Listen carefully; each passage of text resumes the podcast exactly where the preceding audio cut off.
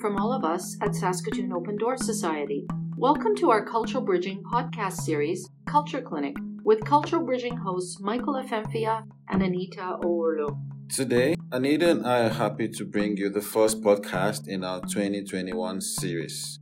Anita and I reflect on Threads, Cultural Conversations, a two day online event that took place at the end of January here in Saskatoon. As cultural bridging facilitators, Anita and I were involved with Threads from very early on. In this episode, we have another colleague from Community Connection, Samin Dure, who was also there from the very start. Hi, Samin. Hi, and thank you, Michael and Anita. It's been a great pleasure working with you both on Threads for almost a year now, and I'm really happy to be here. Well, fantastic to have you, Samin. Great. So, for those unfamiliar with Threads, cultural conversations, or for those who wanted to join but had other engagements, Threads was an online educational platform that brought together local and Canada wide speakers and performers from all walks of life to basically tell their stories and really authentic stories, I might add, about belonging through different styles that they spoke, knowledge talks, and using arts based expression like spoken word, art, philosophy, music, travel photography, even history, food, how we wear garments, dance, and so much more. Well, Michael, with over 30 speakers, I guess we also amazed ourselves a little bit with the number of participants who joined us. Wasn't it about 980, Samin, yeah. in the end? And, you know, across Canada and almost every province and from over 24 countries around the globe. We couldn't keep track of the list, I guess. What's more, this was the first time the Saskatoon Open Door Society created and produced such a substantial online event and so broad in scope. So, can I ask both of you, what do you think Threads accomplished? Oh, that's a good question, Anita.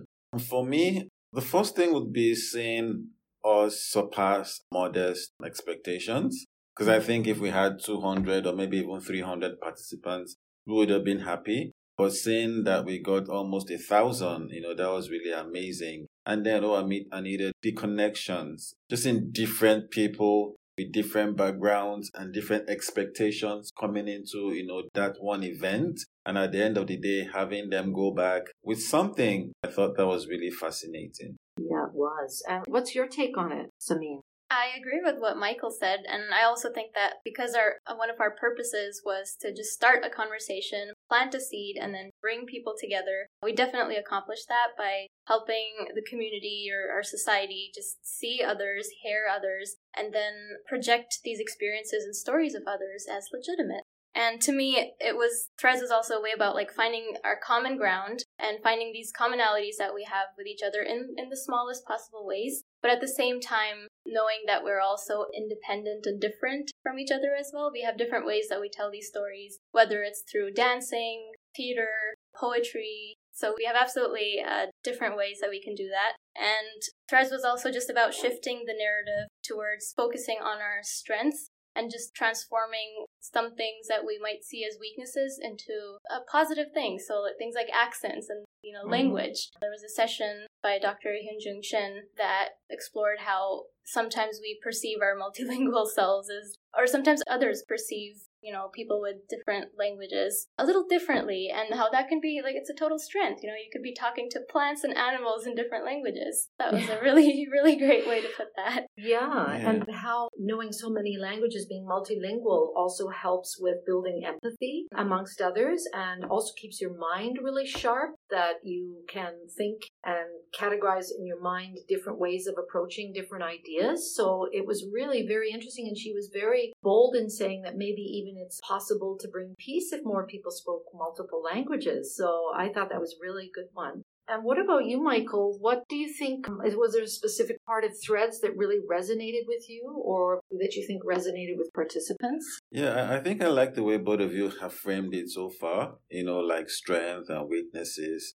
I think for the newcomers, seeing other newcomers tell their stories I think that was uplifting, particularly with Marina as the host. It kind of gave them, and I would say even us, right? Because I fall into that category, that if we keep at it, if we keep sharing our stories, the world will get to hear it. You know, other Canadians will get to hear it. And it was evident, you know, from responses throughout the conference, you know, how much the whole concept of newcomers being integrated into the community have been embraced. Like everybody felt comfortable with each other. And I thought that was an amazing thing.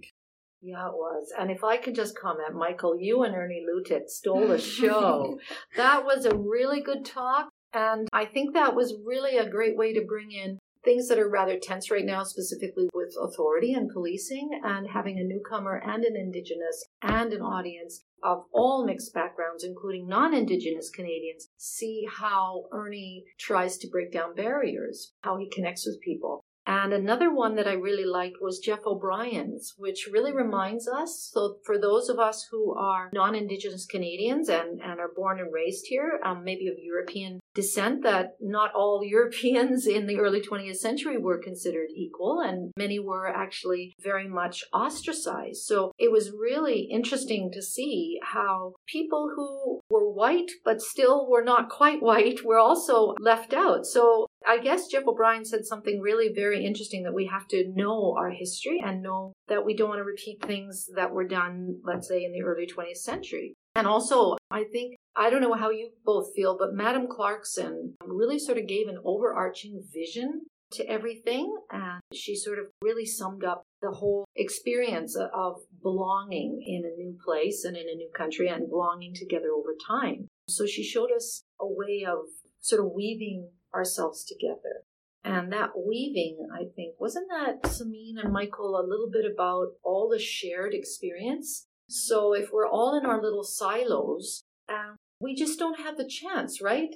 I mean, would you agree that when you go out, you're just with certain groups, and if you're not in a workplace that has diverse people, then where would you make friends yeah, with an indigenous person or a newcomer, right? Yeah. So, did do you think we created this platform for those shared experiences that people I wouldn't normally so. have? Yes, Like- I think so. I think, like, at the end of the day, there was the whole sense of humanity. This wasn't about race. This was seeing, you know, literally seeing the threads that connect us. I mean, in spite of our individuality. And I went back home after the two days, and it was the wisdom from a teenager that kept resonating in my head. really? Yeah, um, Elijah Wren. And he Yeah. said, Don't let anyone tell you who to love. Like, Oh, that's great. he Wasn't kept playing like Look, he was talking. Yeah, he was talking repeats in my head. Exactly. And what about you, Smee?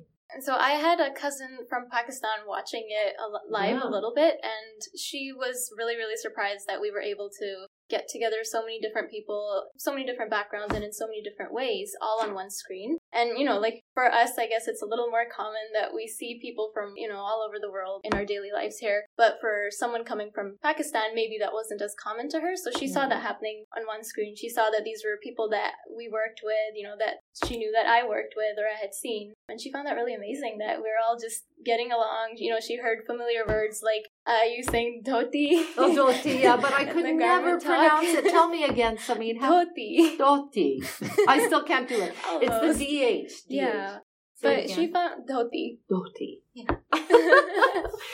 she found that amazing like the you know words that we're using just really commonly the food different ingredients that we have she found it familiar and so for Mm. her as someone who is living in a different country has nothing to do with canada but she found it just Mhm. amazing that you know she can learn from that and then on the topic of belonging i had lots of newcomer clients as well mentioning how they were you know they they felt really motivated by different stories that came forth um, from other newcomers and learning through the immigration history of Canada. So, Mhm. what have people before them been through here, and how have they helped change the social fabric of Saskatoon and Canada? And then one just amazing thing was my uh, like local Canadian friends. Some of them were really really shocked by that interlude about with the interview. So just you know being overqualified and yet having to hide that just in case you don't get the job.